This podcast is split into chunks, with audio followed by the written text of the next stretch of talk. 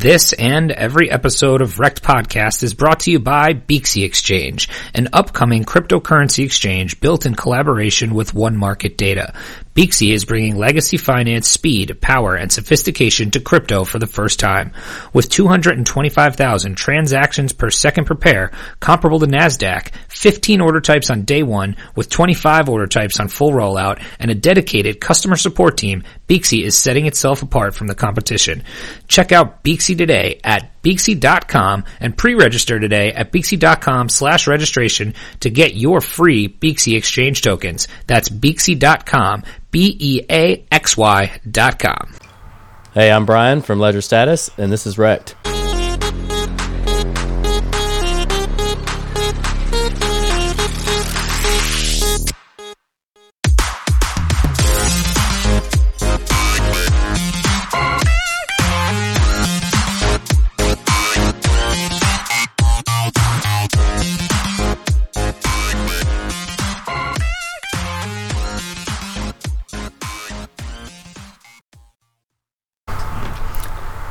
Hello and welcome to Wrecked Podcast. I am Bunchu Betts alongside my esteemed colleagues and co-hosts, Cynthia Wood. Cynthia, how are you? I'm good. I'm good. Just another day here. Ready with to the, rock and uh, roll? How was- kids. Yeah. How was your weekend? Uh, it was good. I was drunk a lot, so I'm uh, still recovering. But Same. what's new? What's new? Sa- same Z's and Yeah. Crypto Chamber Chamber. How you doing, buddy? Not too bad, man. How you doing? Ah, thanks for asking. You know, I made a big deal of that one. you did. I made a note. I made a mental note. Thank you. Uh, I'm good. I had a great weekend. I went and saw uh, Dave Matthews in Boston, and that was a lot of fun. So Yeah, that was a jelly. good time. And then we uh, on Saturday, my fiance decided she was going to pick up a shift at the bar she works at, and so I sat at the bar with her and kept her company. Well, that's and drank nice of beers ya. and watched So sports. Yeah. I love when she works because I get to just sit at the bar. And we have a very special guest with us here today, uh, Brian Krogsgard from Ledger Status. Brian, how you doing, man? I'm doing great. I appreciate y'all having me. Yeah, we appreciate having you on. Um, just personally, you were uh, one of the first people I followed uh, when I first got on crypto Twitter. One of the first podcasts I started listening to. I really enjoy. Um, if you haven't heard it yet, the Ledger Cast. You had a couple really awesome ones in the past couple weeks that I really liked. So um, we appreciate you uh, having you on. Um, I've learned a lot of you know trading things from you uh, as being somebody who I have was not a trader beforehand. So, big- Well, I big- appreciate it. But based fan. on the title of this podcast, it sounds like I'm going to show you the things I did that you shouldn't be doing. well, Fit right in. That's how we learn. Yeah, exactly. That's how we learn. um, awesome, man. So I'm getting PTSD. I'm just looking at this chart that from my my wrecked story I'll tell in a bit, and I'm like, it's making my head hurt. That's awesome. So we'll get right into it. Um, we always like to start by, you know, kind of giving the audience a little insight on how you got into crypto to begin with. Um, you know, where did where did your story start to? How'd you get here today? Sure. Yeah. I mean, I like a lot of people knew about Bitcoin for years and years. Uh, for me, it was mostly seeing it pop up in the tech sector. I come from the web world. Um, I'm a web developer, so uh, I was actually curious because I never bought anything, uh, any cryptocurrency or crypto asset until early 2017. Um, because I never really thought of it as an investment vehicle, despite having been in stocks in one way or the other since I was like 15 years old. Uh, but I, I searched my personal Twitter account for mentions of Bitcoin, and I've had that Twitter account since like 2009 or whatever. So uh, I found a tweet about Bitcoin, just like commenting about how much it had been on Hacker News, uh, and it was in 2012, right before a huge breakout, and it was priced at like four dollars and sixty cents or something really dumb like that. Wow. Um, so We- we speaking of we- wrecked, I did not buy Bitcoin in 2012. Isn't four, Uh, isn't four dollars and eighty cents the 2018 bottom? It was literally, if you look at the day, it was because there was, uh, it was a day on Hacker News where Justin Bieber was uh, starting a venture capital fund.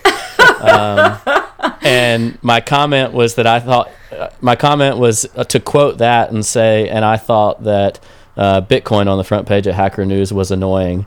Um, so at the time, awesome. like I just, you know, it was just weird technology, internet money that I thought of it as. So I was, I knew of it, but, and then I remember hearing of like the first, you know, the not the first, but the first majorly covered bubble pop in 2013. I remember mowing my yard and listening to NPR, and they're talking about how much it had fallen from the top, and I was like, obviously it did. It's internet money. um, and again, again, here I was we are interested- yeah, here we are. But you know, I had not done the deep dive uh, into really what made it what it is, and anyway, so eventually uh, went down that path, and unfortunately, it was, um, you know, late enough in the cycle to where my average price on Bitcoin is scaling in throughout that first half of 2017. So Sure. not bad, but not not four dollars and sixty cents or whatever. So Correct. nevertheless, I'm happy to be in this ecosystem, and um, it's it's forced me to learn a lot more trading skills because you can learn from traditional markets, but you know a market cycle in a traditional market can take a decade or more, whereas in in crypto, you know they happen so frequently. It's you're really throwing yourself into the fire. It's very technical. So from a technical perspective and all that with trading, I really uh, you know, I sharpened sharpened my skills in a big way, but in the crypto landscape. Though I have been trading, and I remember using like Bollinger Bands as a teenager. So now when you're like tweeting at John Bollinger because he's looking at Bitcoin charts, it's pretty cool. That's pretty cool. Um, yes. So, what was it about you know Bitcoin that kind of or or crypto that took you from yeah this is just internet money and listening to NPR about it and laughing when you were mowing your lawn to hey maybe this is something and something that's worth my time to actually look into. Yeah, I mean, for me, I was really interested when I heard that people were doing stuff that was more than trying to recreate the idea of money. Um, so the the iterations of of crypto assets through things like Ethereum were really fascinating to me. So Ethereum was actually the first purchase I made, um, and it was like I don't know which leg, but it was you know over a hundred dollars. Which rest in peace, hundred dollar uh, Ethereum. Um, it was over a hundred dollars, but it wasn't fully into that move up towards four hundred before it consolidated for so long. Um, so I got in, and it was right in the middle of this parabolic move, and you two x like immediately. And uh, amazingly, with that swing, I was smart enough to realize that that was ridiculous. So some of my first trades were from whatever, like in the in the 100s, and I had sells even like 380 to 400. I think it went to 420. Yeah. Um, so I got out pretty well there, and but you know at that point you're down the freaking rabbit hole. Um, so I was I was interested in it from a trading perspective because I realized how uh, far along things had come. Like back then, when I knew about it before, I knew it was hard to buy, and I just never even tried. I didn't know what Mount Gox was necessarily or anything, but I just knew like buying and selling and storing Bitcoin was a challenge, and I never looked into it uh, beyond just hearing about it in in the news. Um, but once I heard about this idea of smart contracts and some of the things that you can do, the ideas that are available there, especially with like record keeping, if you think of medical records and titles and boring things that make big differences, uh, that stuck with me for some reason. Um, and then now, of course, you go through that whole cycle of thinking like, man, so many things can be on the blockchain, and now you're like, nah, maybe not that many things need to be on the blockchain. uh, And the idea of uh, still, I believe Bitcoin is a huge experiment, but the idea of uh, you know uh, digital cash in some form uh, as a store value potential. Um, the gold replacement and what it could do for like web-based payments, micropayments with Lightning Network. I went fully down the rabbit hole.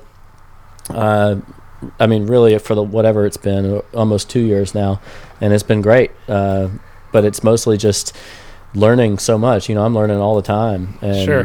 Whether it's about uh, crypto or traditional finance, like you you can't learn about crypto and like monetary theory without digging into traditional finance too. So like it's a deep, deep, deep rabbit hole, and I've been on it for for the past two years, and it's been a lot of fun. Yeah, that's awesome. Uh, talk a little bit about how you know you said, "Hey, when I first bought Ethereum, and I saw it two x or three x right away." You're like, you had the foresight to say, "Oh, this is weird," because you've been in um, you know, either trading stocks for for so long. Talk about how you kind of got into that aspect. You said you've been doing it since 15. I think I remember hearing a story about it on your podcast a while back. Um, talk about that a little bit. Yeah, sure. So I, uh, you know, I had a system for buying stocks back when I was a kid, and it was something that I adapted from like a I don't know if y'all ever heard of like Zacks.com.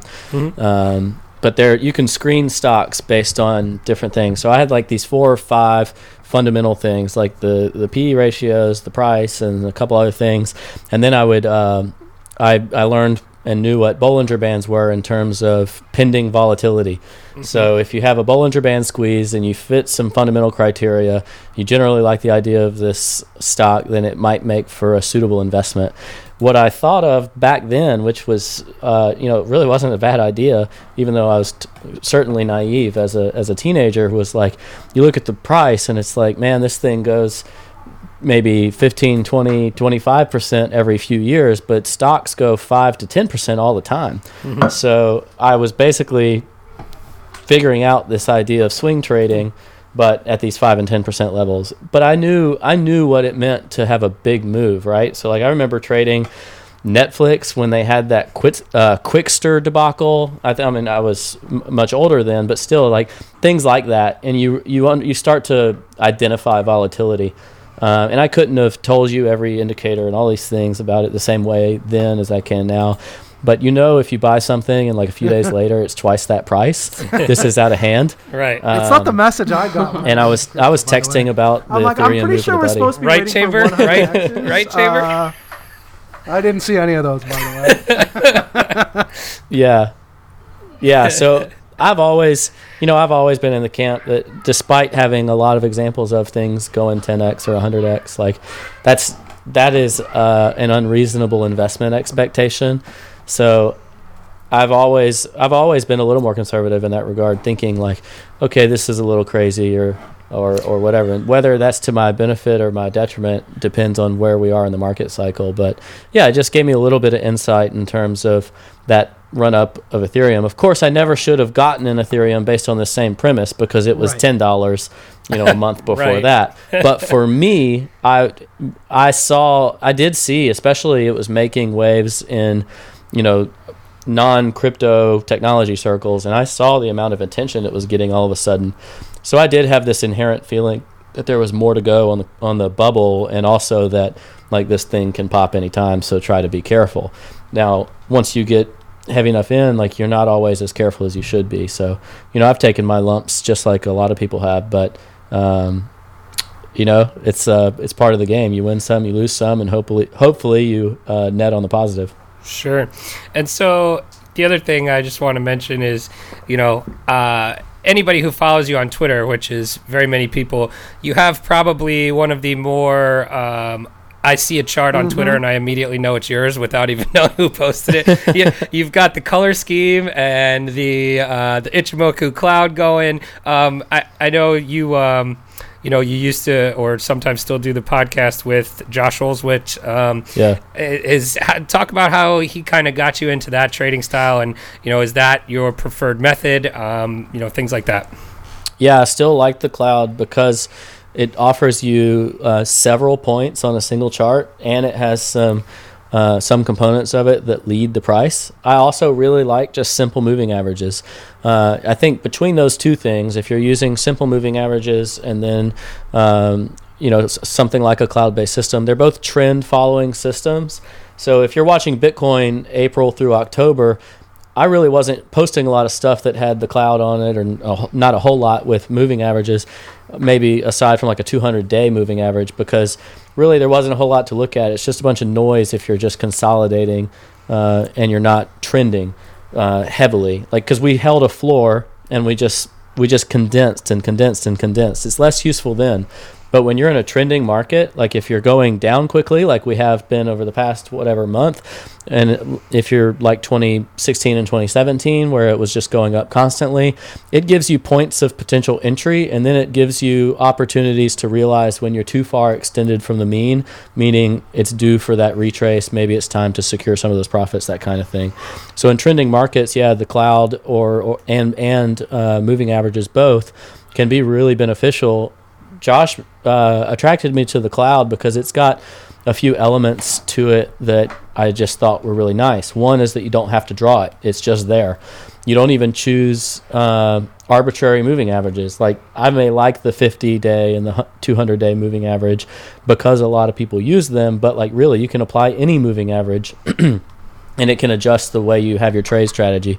Whereas the cloud, you type in your settings or you use the default ones. They're pretty close uh, for seven day markets versus five day markets. But uh, you know the the Tenkan's right there. You want to see the price right in the Tenkan. The Kijun is where you buy if you're buying into a trending market, or if you short if you're uh, selling into a trending market on the downside. Um, and it shows you this generally positive or negative trend through the cloud being red, the cloud being green that system just stuck with me and it felt like a nice way to be able to look through all these different you know cryptocurrencies and assets. It's like hundreds of them that you may want to glance at. So i got to see the general trend health of an asset really quickly uh, using that system and josh does a great job of teaching it so you know i ran with it. Uh, i like to look at a lot of things but i do often just slap the cloud on there for when I'm scanning to figure out, hey, this is something I'm interested in. And then I'll look for chart patterns or I'll look for where it is relative to the moving average, or maybe I'll uh, try to know where the Kijun is relative to where I might be interested in buying. Just keep those things in your mind while you're looking for a trade setup. But yeah, it's great. Uh, for those of you who may not know who Josh is by his first name, that is uh, at Carpe Noctum on Twitter. Um, we're still waiting for that 33k though. So yeah, I was about to say people may not know Josh Olszewicz. They may not know Carpe Noctum. They might know 33k by July and be salty about it. You know, but all all he did there, all he did there was he took this pitchfork that mm-hmm. Bitcoin had traveled through for like a year and a half, and he said, if it stays in this channel, this is the anticipated target. He said exactly when it broke the channel, and he was like, "This is yeah. not going to happen."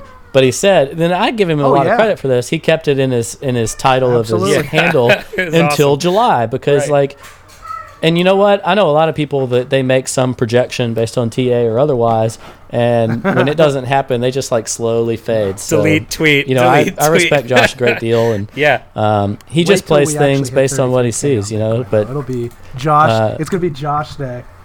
That's right. yeah, what? 33k by year, July something 2022. Uh, Chamber, you've been taking some uh, TA notes here because I know you've been learning. You're trying to learn your TA. I tell you, uh, I was. We got one of the, to, the best ones out there. Uh, last week I was listening. Right yeah, last week I was listening to your show with uh, Cred, Crypto Cred.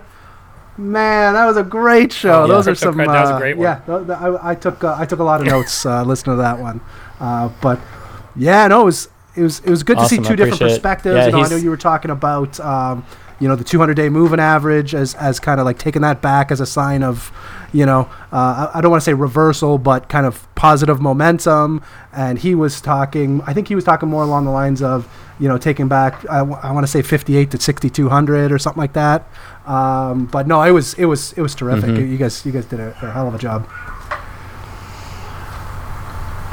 That's yeah, awesome. he's. Uh, yeah, he ahead. trades in a very different way than I normally trade. Like I like to keep especially in a market like we've got right now, where you do have historical levels, and um, if you can go months for uh, go for months in a sideways market, I think there's a lot of success, especially uh, if you're like scalping low and middle time frames, uh, using that level to level support and resistance flip style trading that uh, Cred has really mastered in terms of both learning. And correct me if I'm wrong. I was a little confused. Did did Cred get in last year? Is that wow? Okay, yeah, yeah. that's yeah. He uh, stupid. well, to think about both of them getting in last year about the same time yeah. I did, and I'm doing a damn wrecked podcast. uh, yeah, uh, you know, credit like me has explored a lot of different systems, and uh, I, I, have messages from DMs from him where he was um, trying to nail down a couple things about the Ichimoku cloud uh, from like last fall, and you know, I don't care Absolutely. when someone started. If you put in the work and if you if you adopt um, a system and you figure it out, and then better yet, you put your calls out there and let them let them live or die, and um, and then you you learn from those things you, then you'll get my respect. And uh, Cred has done a fantastic job, and you know the amount of work that and energy that he's put into figuring out the way price action works and all that stuff speaks yeah. for itself. And, and also, Cred, I've I've followed him for a long time, and when I was, you know, actively trading and still learning, he puts out a lot of great educational stuff and spends a lot of time trying to teach other people. So yeah. he's he's a cool awesome. guy, and he's a really great uh, trader. Do you, uh, Brian? Do you still use Bollinger Bands? And if not, we won't tell John.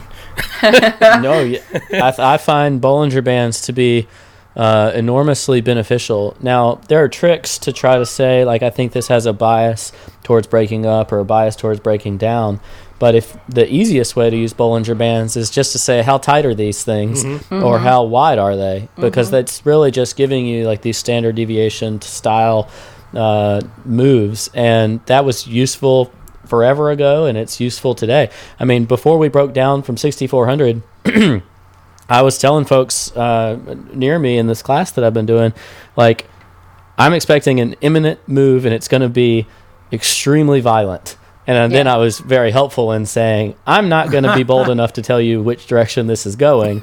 But right. once we break, once we break, you know, strap in because we're gonna we're gonna go off in tight. that direction. Yeah. Yeah. yeah, it was it was They're record low volatility. Tight. The the Bollinger Bands were the tightest they'd uh, ever been, mm-hmm. and mm-hmm. you can use the BLX ticker. That's the Brave New Coin Liquid Index, and that gives you uh, price history back to whatever 2010 maybe um, basically as long as that history exists. And I think it was the uh, daily and the three day that hit a record, or maybe it was the daily and the weekly, uh, the daily, three day, and weekly Bollinger Bands. And uh, Bollinger Band width is another indicator that's just a line that shows what the width is, and then you can actually see how wide it was. And it was like it was record low.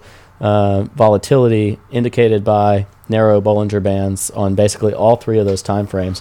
So we were like due for an explosion, and uh, we got it. You know, yeah, like we, yes, we did. You know, Bitcoin cut Bitcoin cut in half, um, yeah. and and Bollinger Bands told you that you should expect a high velocity move.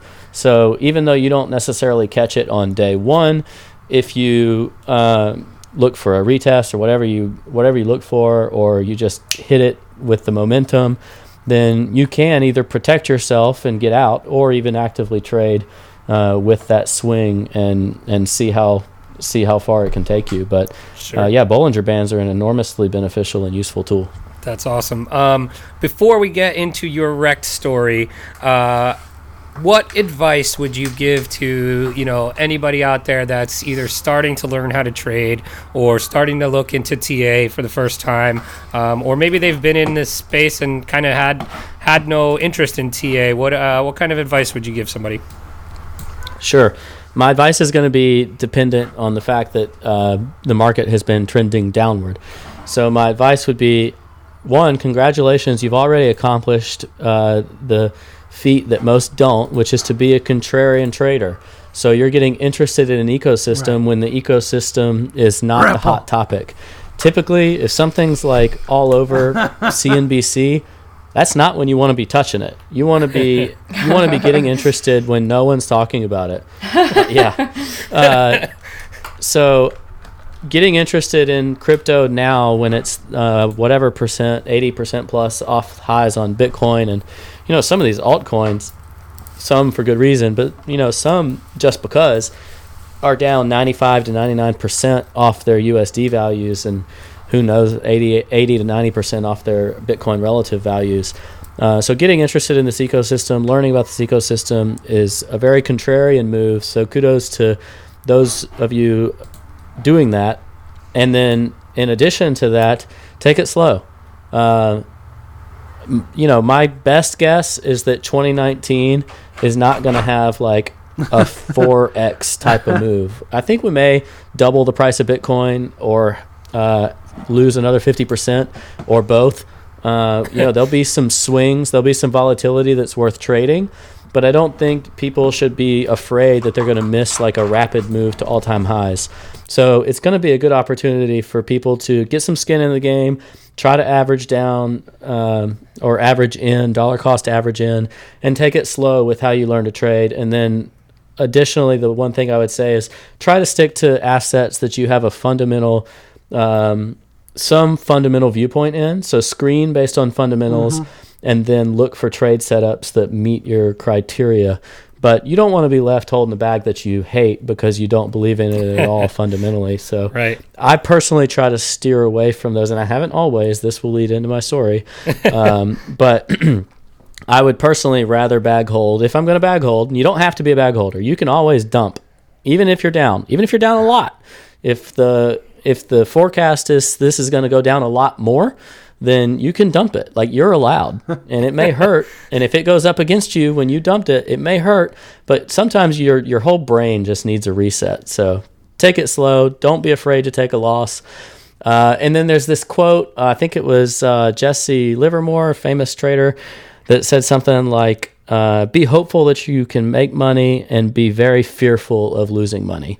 If you're fearful of losing money, you're going to be way more likely to just cut that bag, take the loss, uh, and, and, carry on. But if you're uh, if your fear is not of losing money, but if your fear is of missing out, then you're probably just going to lose money. Uh, whereas if you're hopeful for making money, then you you know you look for those moves up, yeah. you ride those winners up, Getting all that tattooed you, on me. you you cut that sucker once it once yeah. you have that fear of losing. Uh, that's pretty awesome advice, I think. Uh, Chamber, are you taking notes over there? Because, yeah, especially that quote. that's funny. All right, Ledger, we wouldn't be Wrecked podcast if we didn't ask you some of your best crypto wrecked stories, uh, best slash worst. Um, you know, what do you got for us? Sure. So there was uh, one, and this was at a time, it was a great fake out period, which is what I was looking for. This is in 2018. It was in uh, kind of that April, May zone where alts went on a run, Bitcoin was doing some stuff. I was seeking, so Bitcoin had this uh, double top up around 11.8. Uh, and I was looking at some point after a move back down, I was looking to go back up and what you would call like tap the liquidity up there just above 11.8 to make people think, all right, we're going to 20K right, and then yeah. we die. So actually, I was looking for 11.8 plus again and then we die. Uh, what tricked me was that we really didn't get past 9.8, and I swore 10K as resistance was a meme. Uh, but the only meme was really me. Um, and then the I was so I that was a big. I mean, that was a big mistake. I lost more money uh, not cutting losses through the various trades that I had put on for that move, where I timed the beginning of the move fine, but I my my fear of of missing out, like I didn't want to miss that move above 11.8, caused me to not cut the cut the the bags quick enough uh, once it failed, and I was I was just certain that you know the above 10k thing would just not work out for people.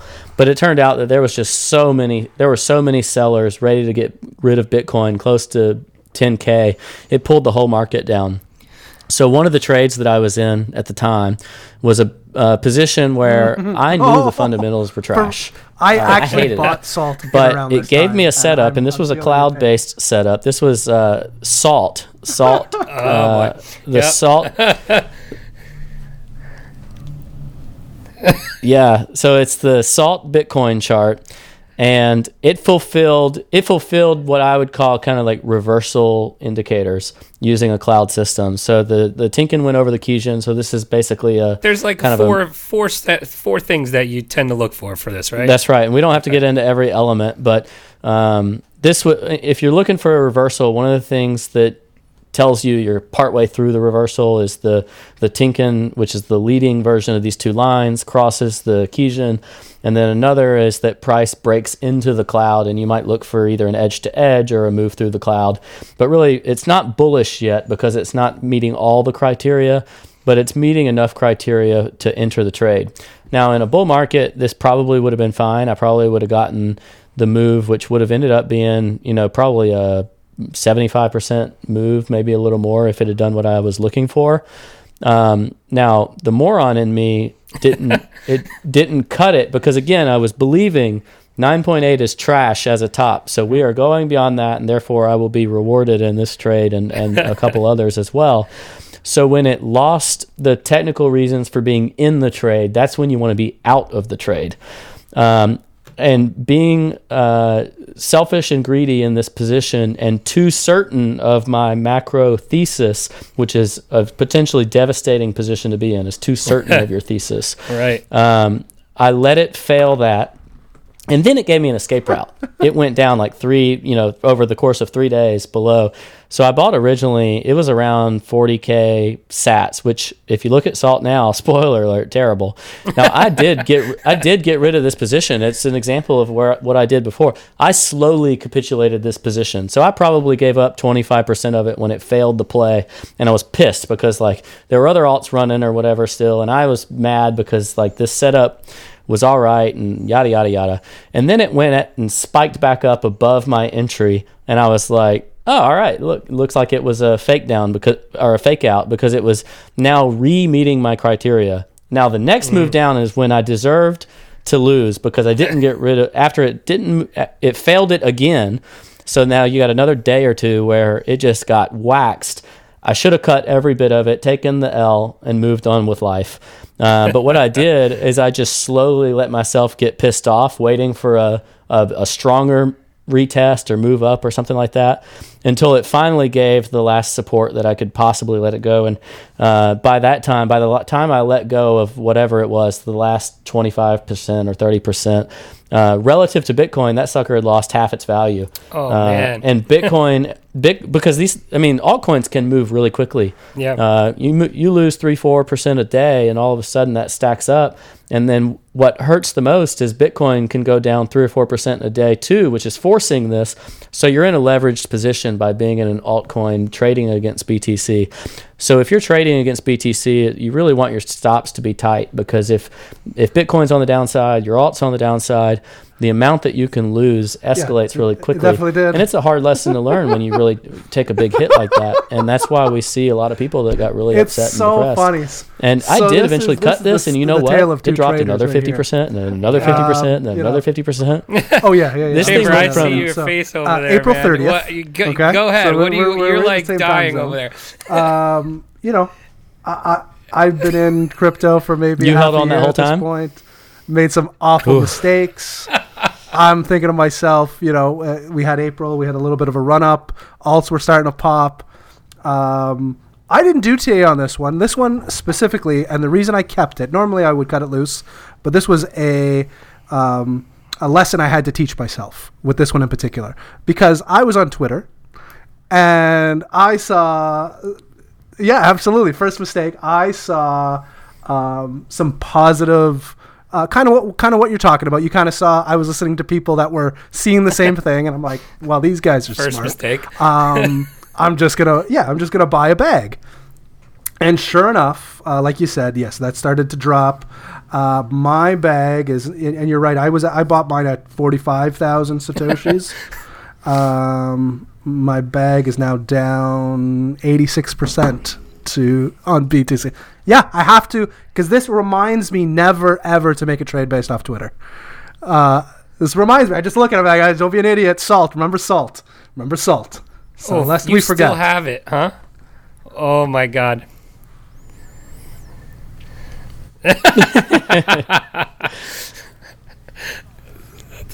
yeah, that's one reason. And I I know sometimes people will look at a setup that I put on Twitter and say like uh, you know, I'm pretty sure that's what the tweet I read was. I'm, I'm like, how could you not be in salt? Put like, stuff on there, but I'm also I try really hard not to say like, you know, how could you not possibly be in uh, Decred right. without even a chart? yeah, it's like how could you not be in it and then you don't even provide your your basis for that so if i'm putting like if i say here's my positioning in something which is usually what i would say if i'm doing something like that um, I'm going to have a chart that gives the thesis for that position. Like I think just like trying to instill FOMO in others, and you're not even provide giving your why, mm-hmm. whether it's a fundamental or technical argument, then I, that's really lame. Um, yeah, heading into that oh. buy, I just did some measurements. Salt was down about seventy eight percent when I bought mine from its like December January high, and then it had recovered some. Uh, so it wasn't like it was buying the top or anything. It had recovered another. Right it was another 40% off the lows. Yeah, and then it was a good trade for about a week. Uh, anyway, but yeah, this is a good example of why you just got to be careful because but I capitulated the last of my position might have been down like around 50% BTC because I'm looking at this trend line that I still have on my chart uh, where it failed this final like historical trend line on the bottom side. It failed that. I was like, screw this, you know. uh, with the last, like with the last part, it more than failed my trade already. Um, but then if you just keep going, it didn't even have any recovery until it had like an 88% drawdown, and the low, low, low is close to a 90% drawdown from my purchase. Wow. And that's a that's like I said from the top God, that's not I mean, that's not USD. No that's crazy. Um, yeah. So top to top to bottom, from what I can measure, salt would have gone like ninety six percent relative to Bitcoin. Sure. Right. And Bitcoin was like fifteen thousand dollars in in January. Mm-hmm. So I remember salt being one of those ones that when it was going, it was going fast upwards, and it was insanity. Uh, it basically I, I got a listing that. pump and then nothing else. Right. Um, but yeah, that it, the reason for saying that is number one, um, if you're we shouldn't really be holding anything that far down that badly. That's really poor risk management. Um, but you know, some we've we've all done it, even when we know better. Um, I've done it in traditional markets too. I, I do not do not want to get into. I've had some huge wins on this on the in equities recently, but uh, I've had a couple of calls that I made, and then I just like totally totally bit the bullet on them. um, but anyway, so not only did you hold something technically for way too long, like way beyond any risk management uh, type of strategy would would allow, and in addition to that, it was something that I ha- I literally hated salt as an idea, um, and I hated the way they had structured everything about it. Like I knew what their ICO structure was. I knew that the cheapest coins uh, that were sold during that were like twenty five cents, and it was a huge percentage of supply. I knew like all these downsides of what their model was, um, and that's why eventually, like, and it's probably a good thing, I guess. I was like, okay, this has reached my maximum point of uh, you know of wrecked. uh, yeah, of wrecked. I'm I'm, I'm out of here because it was one, and a lot of coins can go to zero. People should really not think they can't. Uh, you know, this is experimental technology. If you look at Coin Market Cap, the historical homepages tool, the top 100 coins mm, tend yeah. to be very different year in year out because a lot of these are transitional. They you know they move over time, they change. Um, so I just had no fundamental belief in this, and yeah. now, if you're holding Bitcoin 90% down, I think Bitcoin is really one of very few that has long-term fundamentals that until it's made illegal, which is possible, uh, until it's made illegal, as long as it's a legitimized, um, you know, system, I think you know Bitcoin was and is king. So there are some where if I took that ninety percent drawdown, maybe I'll I'll wait on it. But for the other right. ones, like if yeah. you can find a exit pump, basically, then it might be worth collecting your pennies, even though that's all you have left. Unless you're treating it as this self-immolation style reminder, like chamber, like you're doing. Um, but yeah, funny. it's not it's not fun holding those bags. So the way to not hold those bags is to just get rid of that stuff, man. You know, like take your hit, determine what your maximum drawdown is it can be. Maybe even outside of the technical setup. Maybe you just tell yourself, you know what, I've held too many bags. Like, I will never hold a position that's down more than 20% again. And set yourself a hard and fast rule and say, if this sucker is down after a daily close of more than 20%, I'm out because I know emotionally I will hold on to this until it dies. If that's what you got to do, that's what you got to do. Yeah, I think that's an interesting point because for me, when I first started, I think one of the hardest lessons I learned was very similar to that because, um, and it, it was because of position sizing, right? So like yeah. I would take these I would take a position and then if it was down 20% and and that was my even that was my max threshold, it seemed like, oh man, I'm down too much money to not have this be to just cut this as a loss. And Uh, so you know, when I had when I started making smaller positions for trades like that, I felt okay. My twenty percent is only X amount of dollars, and I can deal with that. You know what I mean? So yeah. I, it seems counterintuitive that way, but that helped me was lowering my position sizes on some of those uh, because I would feel like I was married to it more, and I didn't want to cut it when it was down twenty or whatever, even though it was a more exorbitant amount of money. yeah, but, and there's there's some um, there's some good quotes out there about that. I think Peter Brandt maybe has one about how you'll you'll be most wrong on your largest position sizes because yeah. your psychology changes yes, if you've got oh, too Canada. much. That's exactly what happened to me. Yeah, that's totally what happened to me. Anyway, Canadian all right, City. so let's get to a Calgary. couple of uh, we all know stories in the uh, news. Uh, launches.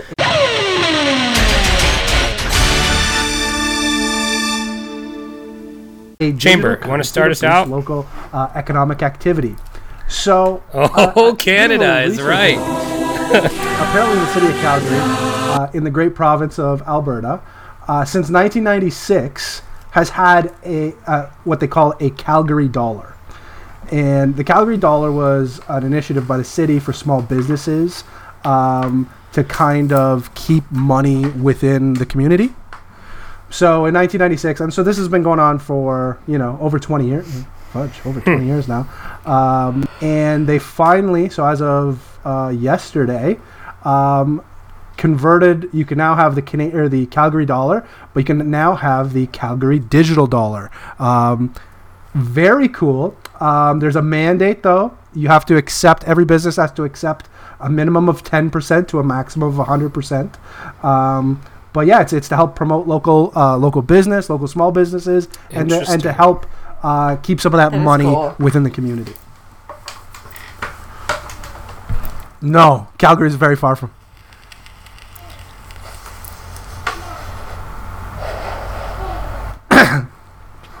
so the again based on so what is a Calgary? I don't you may not know this, research. Like my, the, ca- my question the Calgary would be, dollar. My question would be what um, is a Calgary dollar a, official dollar difference versus like a, a Canadian Patty's dollar, bucks, if you will. how does that differ from the digital? Do you know? Exactly, exactly.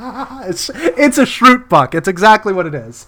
So that right. was kind of I don't know if it was footed by the municipal government of Calgary uh, but oh, that like a Stanley Wooden Nickel from The Office, Schrute bucks. And basically a digital version Um, so you you can use it. Uh,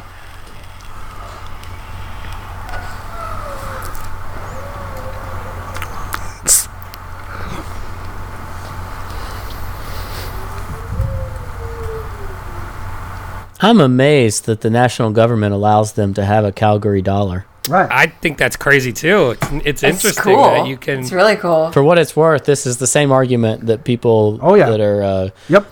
critics of Bitcoin say about mm-hmm. Bitcoin. Mm-hmm. Um, Bitcoin and the Calgary dollar would be synonymous to them. right. But it, I have an uncle right, that collects exactly. those. Yeah. That's this reminds me of banknotes. You guys remember bank like the idea of banknotes yeah. prior yeah. to the the U.S. dollar, the government backed one. It was banks that just backed a, a note to. Yeah, that's way too far, man. That's uh, so it's, it's, like Calgary like doing the same. Away, it's like this, just a a group of businesses, I guess, within Calgary that say, that, "Yeah, we'll take that this." Is not, like that is very accurate. And it's weird. Very accurate. interesting. That's cool. You got to get yourself some Calgary dollars, uh, Chamber. Well, you know, I mean, look, that doesn't stop you from buying altcoins. anyway, uh, C- Cynthia, you got a story for us? I do. Uh, CCN, as usual, uh, put yep. out a story today about MasterCard applying for yet another patent. Uh, this one is for anonymous blockchain transactions.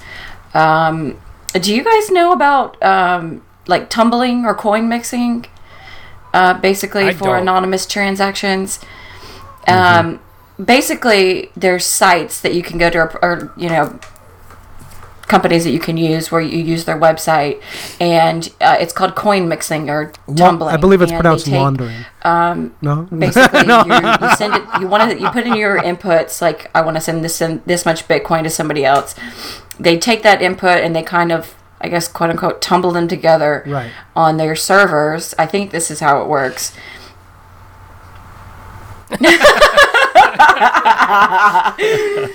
it's it's like a centralized version of yeah. the same idea of what ring signatures and Monero. I was just gonna say it sounds like right. Monero a little bit. Yeah. Um. Well, they are wanting to patent this method, their own method of doing this, and basically they're using their own servers. Uh, you send your money that goes to their servers. They quote unquote tumble it around between different, uh, you know, other people that are sending money and do whatever they do, and then they transfer it to where it's going. So basically, you're sending it to the server, and then the server sends it to the recipient. Um, which to me just sounds kind of like a freaking centralized bank. I mean, if you're sending so wait, your money to a to a Mastercard server, yeah, it is. Yeah, and it, and it doesn't sound very anonymous to me because you know this data is being saved somewhere on this central server that Mastercard has. It just it sounds bogus, and a lot of people are wondering. Um, you know, MasterCard is a regulated company, a regulated financial institution. So uh, they're not going to be launching any products or businesses based on this without regulatory approval, which includes KYC and AML and all of those other things. So did they get the patent just so they can enforce it against other companies that are already using a similar service? It's just really shady, in my opinion. Interesting. Yeah. Interesting. Any thoughts on that, Brian? Well, I've, I know a horror story of someone that used one of these less than reputable coin mixing services, and they lost many a Bitcoin. Really? Because no. yeah, I guess they mixed the uh, the magic number of Bitcoin that caught the site operator's attention, and the the Bitcoin never came back. But oh my uh, god, uh, when you're when you're relying on a tool like this, uh, you know you're sending them off somewhere and hoping it comes back. Yeah. Um, now with like, Mastercard, no I don't understand. Yeah, I don't understand yeah. their what they're going after in terms of, um, you know, trying to patent it. But a lot of these big companies are doing patent races on blockchain because they yeah, absolutely. they know what happened after with the patent wars of the web and past technological mm-hmm. revolutions, and they they just want to gobble them up. So it's yeah. not that relevant in terms of how they may actually use it to me. Right but the fact that they have but yeah it, be right? careful if you're using those those mixers just use a privacy coin that way yeah, it's built into the protocol not yeah. not someone's website right right all right and my story um, the our our oh so favorite person jack dorsey the owner of or the uh, owner of twitter and uh, CEO of Square.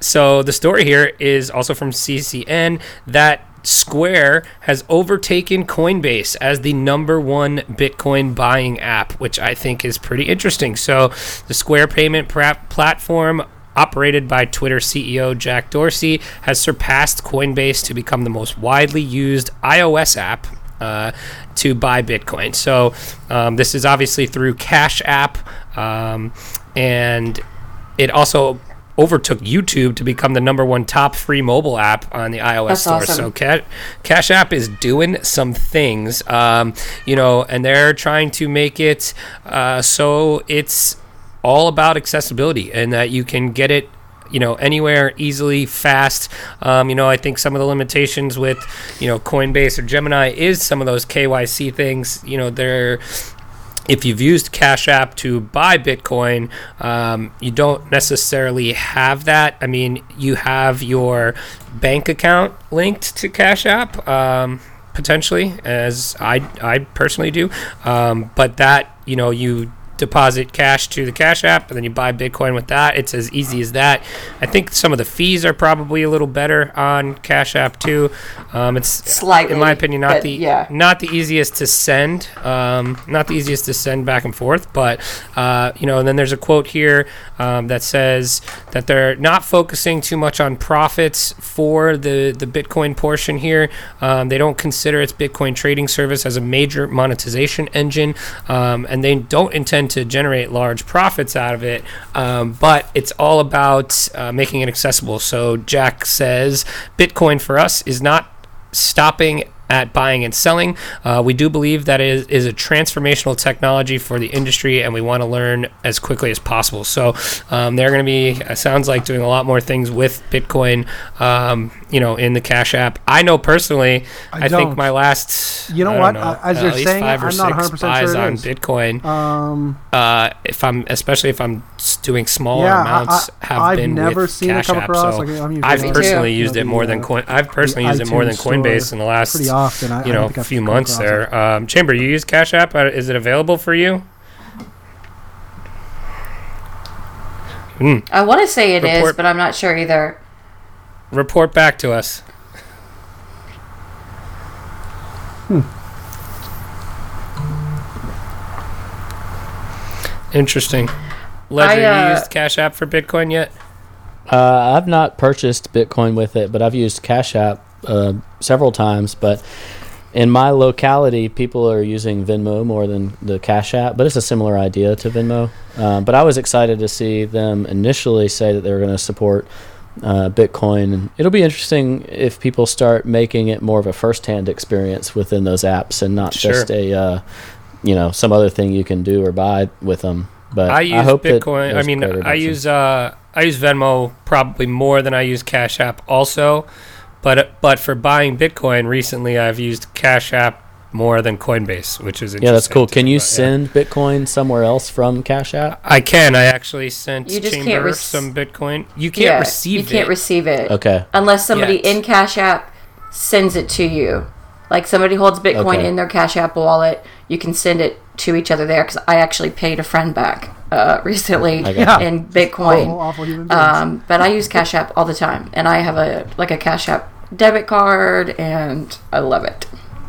Nice. Yeah, pretty cool. Yeah, so, Square Square makes good stuff, and uh, Twitter, the product is good. Just, yeah, or usually, just the people um, on it are terrible. um, that's cool. So we are going to get into something fun here. We're going into the draft.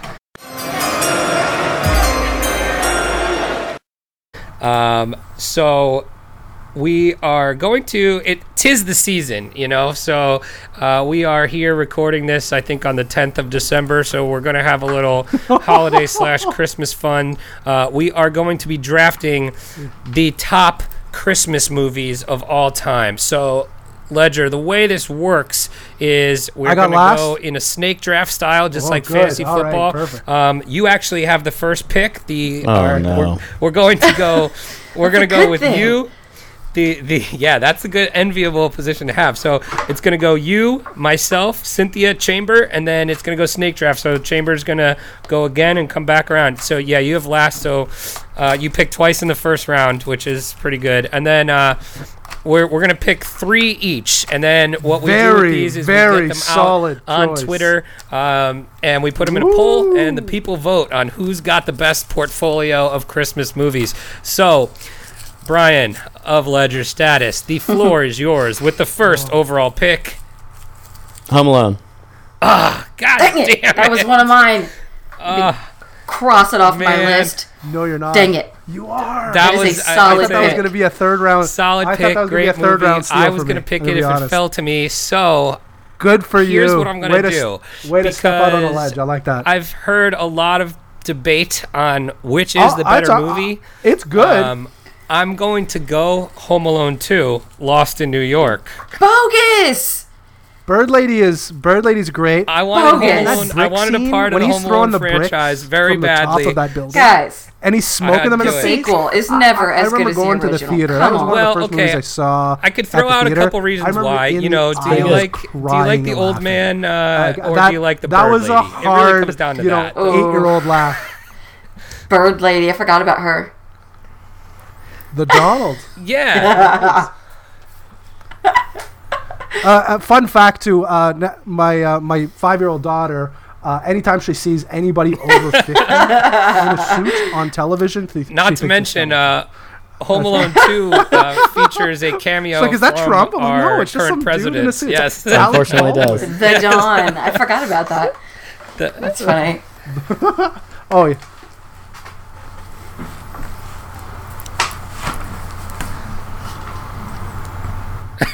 Wow, so many mistakes made in the first round, Brian. You're the only one that made a good decision.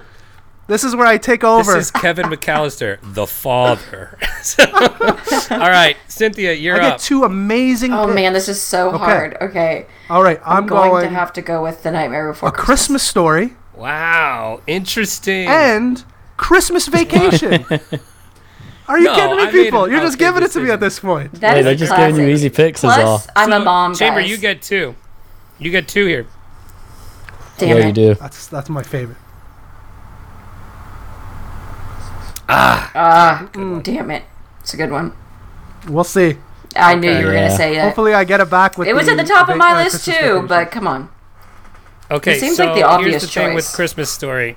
I love a Christmas so Story. Good. I think it's a top movie, but I think there's Christmas Story fatigue out there, and I think you might. I think you might get a little a little pushback. Yeah, you may, but I Christmas you know vacation, since yeah. they run they run a Christmas story 24 hours on on TBS every year. I think there might be some Christmas story fatigue out there. Um, Cynthia, you're up. Mmm, fragile. I'm, I'm praying. Italian. Solid, praying. solid pick with Gremlins. Might not be a fan favorite though. One drops I, one back to me. Okay. Oh God, this is hard. Okay, I'm gonna. I'm There's going some stuff with, on the table that's just that's, so much pressure. I think this is another like almost kiddie movie, but I'm gonna go with Gremlins. Yeah, that's an easy one. Gremlins. Wow, you're going off the board. Yeah, that's a first round steal. You've got that's a, a first round.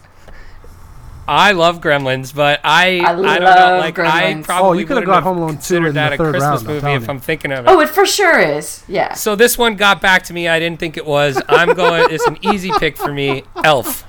Damn, that was my next choice. Ooh, I'm imagine you would have went back Will to back and took both you know, of them. Buddy the Elf. Buddy the Elf. What's your favorite color? Yeah, I could have gone. I probably could have gone Elf and Home Alone two coming back, but My husband and I quote Elf. It's like drafting long. a tight end in the Yeah. third round of a fantasy draft. hey, Ledger, Ledger scared me with the Home Alone as the first pick. I knew I wanted it. No, That would have been good. All right, so now Ledger, definitely you've got two Hard. picks, and you're closing out your draft here because we're drafting three each. So you've got your second and third picks. All right, I'm going uh, one sappy, one awesome. Uh, if you don't think this is a Christmas movie, then I don't want to spend Christmas with you. I'm going It is a Die Hard. movie. I knew it was coming. I knew one of y'all was going to say Die Hard, and it is I not knew a it was gonna Christmas come. movie. I didn't know who would. I didn't know who would do it. Um, because I probably wouldn't have. I'm glad somebody There's no did argument. though. There's no and argument. We'll see what the polls say. But And, you know uh, what? Rotten one- Tomatoes. Sorry, go ahead. Rotten. Everybody calls it a Christmas movie because it is. No, I was going to say the Rotten best Time of year to Tomatoes. watch Die Hard. Rotten Tomatoes has Die Hard on their Christmas list, and I was like, yeah. So this. no is, way. I mean, I just googled best Christmas movies of all time, and it's on this list also. yeah, yeah. The Yeah. All All right. Whatever. In your last and one. then my my I- I sappier didn't know where choice is one going. that I would like to say that I don't like it, but my wife loves to watch it uh, pretty much every Christmas season, and I, there's only one part about it I don't like, which is Jack Black, um, and I'm gonna go with The Holiday. wow, I don't know why I think it's off so the good. board. I like the holiday. I I think I made I fun of the I holiday the other day on It this is- show. I'm sorry. It is well worth making fun I'm of. it. It I'm watching but it. I I'm like watching it it. tonight. I'm hoping that Die Hard will keep me some some Ooh, degree there's- of there's some good masculinity stuff points on I think you're gonna get you're gonna get big points with Home Alone and Die Hard. I don't know. I I, I feel like the holiday is one that many people may even not have ever seen. I don't know. Uh, it's it's. Talk it out. Well, talk then it I'm giving people a recommended watch. There you go. Exactly. That's so fair. No, that's a good. Point. I that's a good. Point. I'm torn here. What I should do for my last pick. I know. oh, And son of a bitch! I want to I go. definitely going with the Santa Clause. I want to go with. Uh, forget it. All right, I'm going with. Um, I just don't want to give somebody the. I just don't want to give one of you guys the recommendation if I choose not to Sam? go here. I'm gonna go with Is Sam? Tim Allen I and know. the Santa Clause. It's a great movie. Yeah, th- I mean the weenie whistle. You know, it's. Uh, I think we lost uh, Cynthia. what's the I love how date? much he just makes fun of the guys think about we the did. sweater. What's the name of the elf? Uh, the old- Bernard. the older elf that is in Yeah. charge. I forget. Uh, I don't know if that's his name. Um, all right, so that's mine. Cynthia, your last pick is. Uh oh. On her last pick? Oh, how wow. terrible. Bernard, by the way. It's Bernard. Yes. Yes. Mm. Good. Thank you. Good save. I used to watch that movie okay. like in the summer so, as a kid. It was, I mean, I thought it was a great movie. It's a great movie. Um, all right. So we I'm lost Cynthia go. right in time for her last pick. We will let her pick after yours. We'll get it off air. Um, Bad so, Chamber, Santa. you're going to close out your draft here, and you get a freebie now because you you have no choice, chance for Cynthia to yes. get you.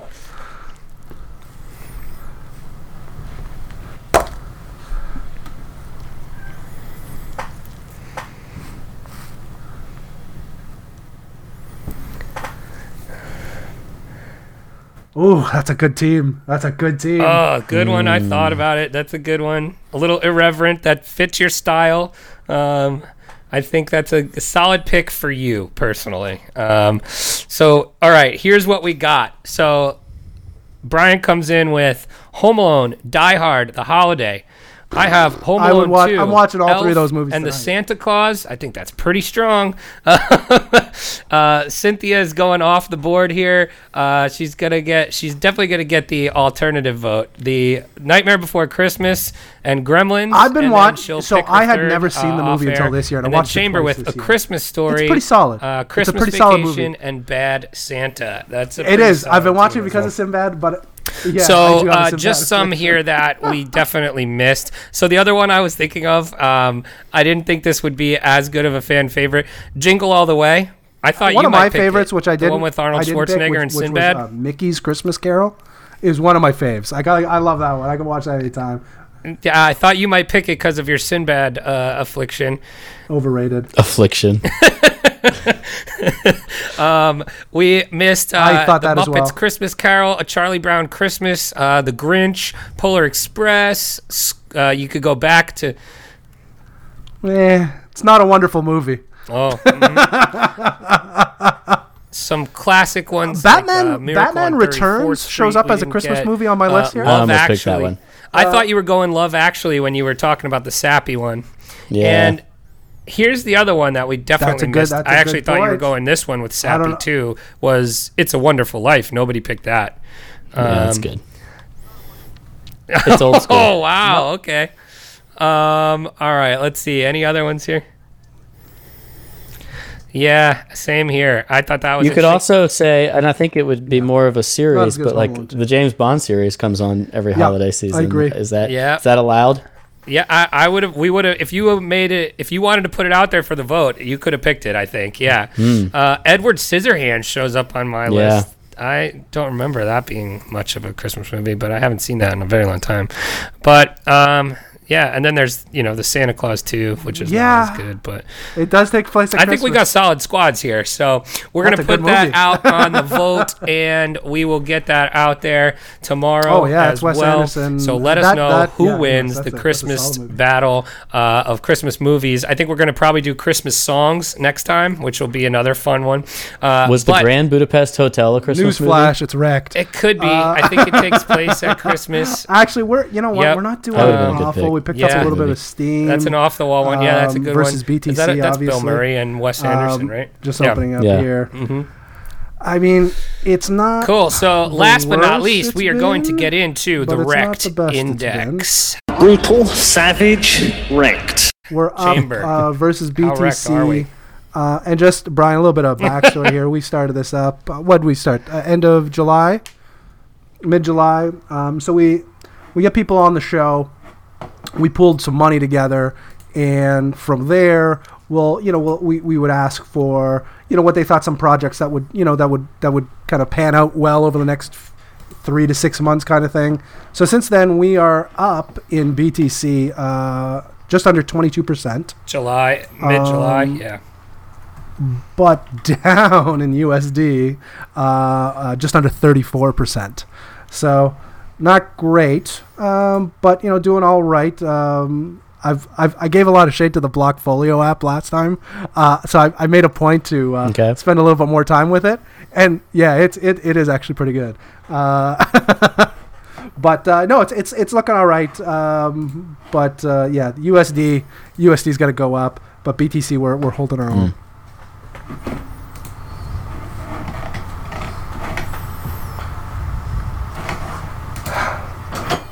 Um, the big leaders are obviously uh, Quant, QNT, BAT, uh, Wax, Tomo, BNB.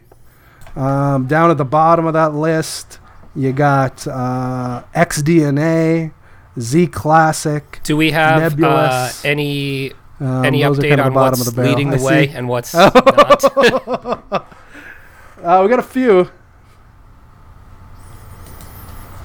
Yeah and it's all timing really it's it's all based on timing when whenever, whenever you make the the recommendation really has a, a big effect on it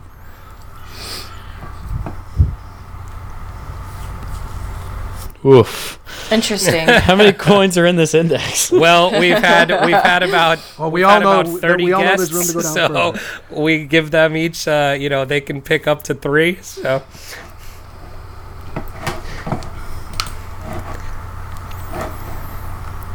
Woo! Uh, Ledger, you ah, got like any that. for us to add to the bags? Yeah, I'll give you one. All right. I like that. Call. I'm not saying it doesn't have room to go down further, but sure.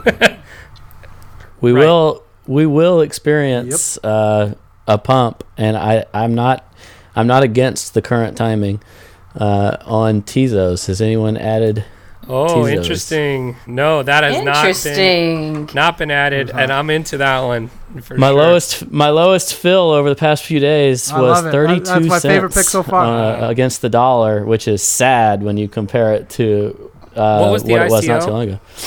Uh, I don't know the USD value of the ICO, but it's under under the ICO price against uh, Bitcoin. That's hot. Um, yeah, it's down there. It's down there on the USD value. All right, let's get us some Tezzy's chamber. Yeah. That's awesome. So, um, cool. So that's going to do it for our segments. Uh, Brian, we appreciate having you on and taking the time. That was a lot of fun. We want to give you uh, kind of the floor to, you know, yeah. tell anybody about any projects you're working on, where people can find nice. you, anything like, like that. The floor is yours. All right, thank you. So return since ICO on uh, t- uh, Tezos, Tezos. Uh, just as a follow up, it's at 0.52x BTC, it's at 0.77x USD, and 1.72x Ethereum, but that's Ethereum's fault. Um, so that's just so a follow up on the, on the Tezos. Yes. We're in a good spot uh, for that one ledgerstatus.com slash learn if you liked what i said about ta here. If you're interested in digging into more ta stuff it's built for people that are not trading full time it's built for somebody that wants stuff kind of once a week. There's market yeah. analysis. There's videos podcast. that are evergreen that are uh, sent to you over time about trading with these different uh, strategies and approaching the market in a holistic way. Uh, i think it's a good program and that it's affordable for someone that's looking to take trading seriously. I have a podcast and all that crap. Just follow me on uh, Ledger Status or at Ledger Status on Twitter, and I appreciate y'all having me. Guaranteed. And all that crap. It's a very great podcast. Don't.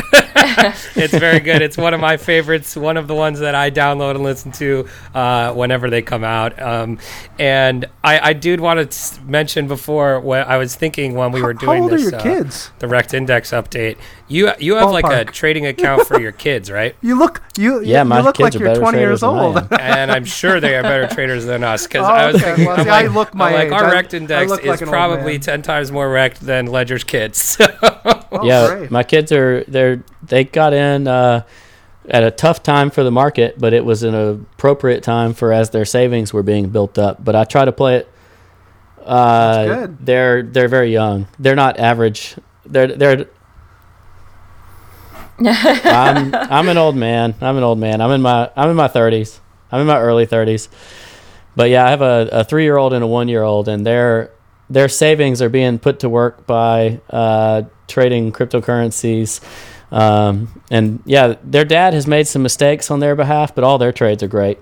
Um, That's awesome. But I try to keep it pretty conservative with them. So all those risk management things that I was talking about, I'm much better at observing for them than I am sometimes with myself because I'm not allowed to uh, tell mama their their portfolios up in BTC terms, but not USD. You know, that's awesome.